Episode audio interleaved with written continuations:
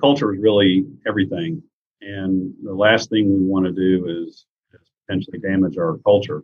You know, when I took over the responsibility in January of 2019, one of the first things we looked at doing was refreshing just what we have been doing for 48 years at that point.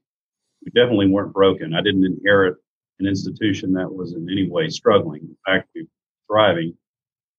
So we really wanted to focus on how can we maybe just refresh what we're doing and make our communications a little bit better, our processes a little bit better. And in doing so, it actually led to the development of a 10 year vision that we ultimately started undertaking in January of 2020, just three months before the pandemic hit.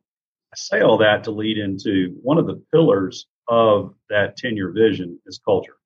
And we in no way want to impact negatively the culture that we've spent nearly 50 years developing. And we look and measure culture. You can actually measure it, and we do that with our people. We measure things like our agility, work life balance, uh, reward systems, other things that all feed into what your culture is.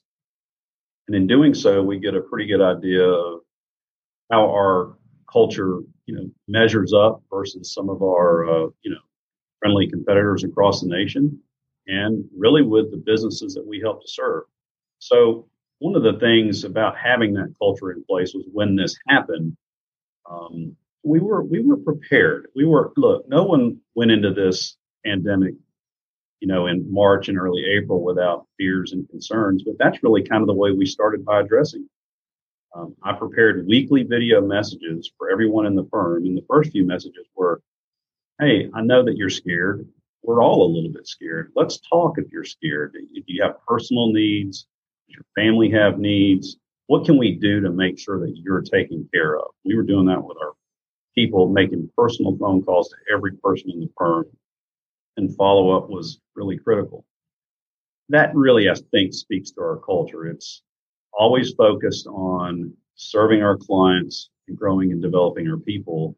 And that's really the mainstay of what we're going to focus on over the next 10 years and beyond.